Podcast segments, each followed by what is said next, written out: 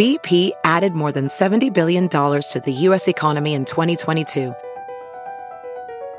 Investments like acquiring America's largest biogas producer, Archaea Energy, and starting up new infrastructure in the Gulf of Mexico. It's and, not or. See what doing both means for energy nationwide at bp.com slash investing in America. This week in China's history, a Chinese Catholic in Paris. Written by James Carter. Published in the China Project. Read for you by Kaiser Kuo.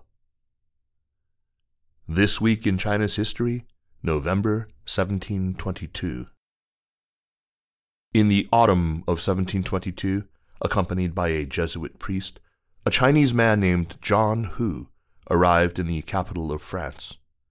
It was not the end of his journey, his destination was the Vatican, but it was as far as he would go for some time. He had left Canton ten months before, on the vessel Prince de Conti, and would remain in Europe for another three years, spending the last two years of it confined to an insane asylum near Paris. Hu was not the first Chinese that we know to have traveled to France. He was at least the third. Shen Fuzong raised Catholic in Nanjing to parents who converted in the early years of the Jesuit mission to China, came in the company of a Flemish priest in the 1680s. In addition to time in Paris, he traveled to Britain, apparently the first Chinese to set foot there, where he worked in Oxford's Bodleian Library, helping catalog Chinese books. And shortly before Hu, a linguist named Arcadio Huang, Huang Jialue, arrived in Paris once again accompanied by Jesuit priests. Huang lived in France for 14 years, marrying a French woman with whom he had a child, all three dying tragically in 1716 and 1717. So Hu's case was rare but not unique. As with many cases of this sort, it is the unlikely survival of records and the hard work and creativity of historians that stand out just as much as this individual life from long ago.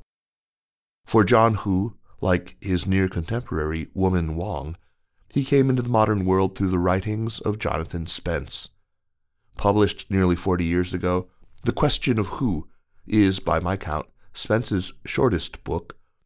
It is in many ways my favorite because of its combination of diligent research, creative reconstruction of the past, and its ability to raise profound, even existential questions through a quirky, sometimes verging on bizarre, story.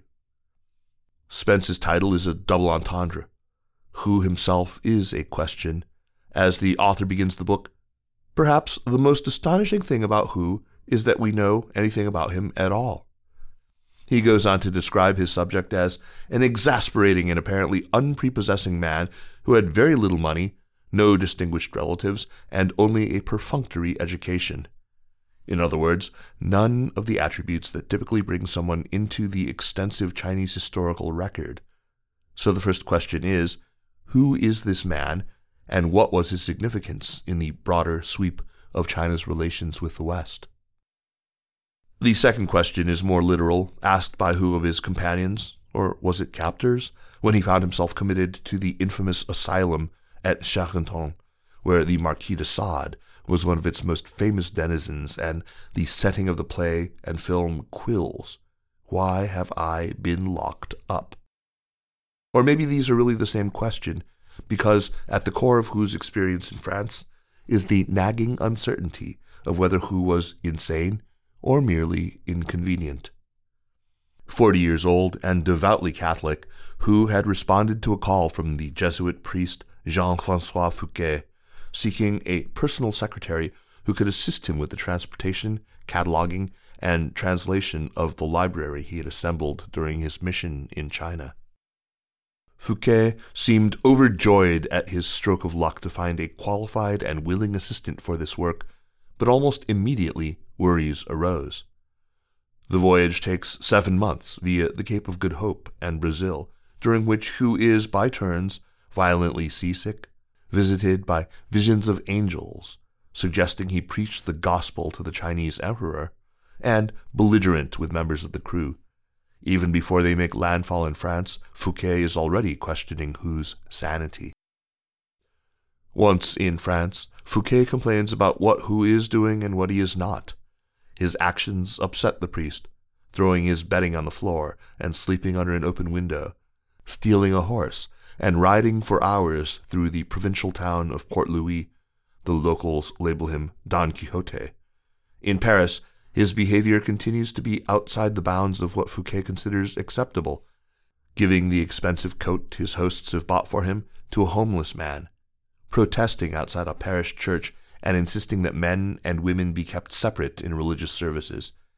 He insists that he get an audience with the Pope in Rome. As for what he is not doing, the work he was hired to do. For Fouquet, the tipping point comes when Hu will not stay in one place. He disappears, first for a day at a time, then for weeks, eventually turning up hundreds of miles away at the home of colleagues who had hosted him during his travels to the French capital.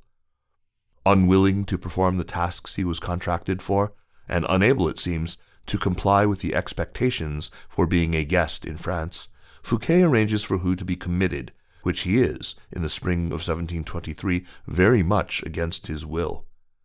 Two men, one an exiled British officer and the other a representative of the papal nuncio, arrive at Hu's room with an order to take him into custody, both armed with whips, which they wield to force Hu into a waiting carriage. They drag Hu toward the carriage, Spence writes. Hu throws himself down to the ground to prevent them taking him further, and a curious crowd of Parisians begins to gather. Though these idlers have no idea what is happening, they seem to feel sympathy for Hu. After a struggle, the two men drag Hu into their carriage and throw themselves inside with him. They pull a pair of manacles over Hu's wrists and lock them shut. After two years, Hu is released from Charenton and provided passage to Guangzhou. He arrives back at the church where he had worked and where he had been recruited to go to Europe. He gathers a crowd around him and decries the treatment he received on his journey and how he was never paid the money he was owed. In exasperation, as much as anything else, the ship captain who brought him turns over the balance of his wages. Hu took the money and bought fancy clothes before returning to his hometown with his wife, where, as far as anyone knows, he lived the rest of his life. Long ago, I talked about the question of Hu with a faculty member who enjoyed the book but insisted that it had nothing to do with Chinese history. Narrowly construed, I might agree, but really, I think the book's question is at the heart of what history, without regard to national boundaries, is meant to do. Hu's question is one that tells us, I think, much about what it means to be human and how different cultures and people interact with one another. Was Hu imprisoned because his mental health was compromised? Or was it because neither side, Hu's nor the Europeans, was able to bridge the gap of understanding between the two ends of Eurasia? At the time of his travels, Hu was probably the only Chinese in Europe, and there were only several dozen Europeans in China. That is a far cry from the situation today, even with the pandemic having slashed the number of travelers in both directions. It is worth reflecting on Hu's story and his question when we think about how we understand one another, especially when the other side does something that seems, on its face, crazy. This Week in China's History is a weekly column.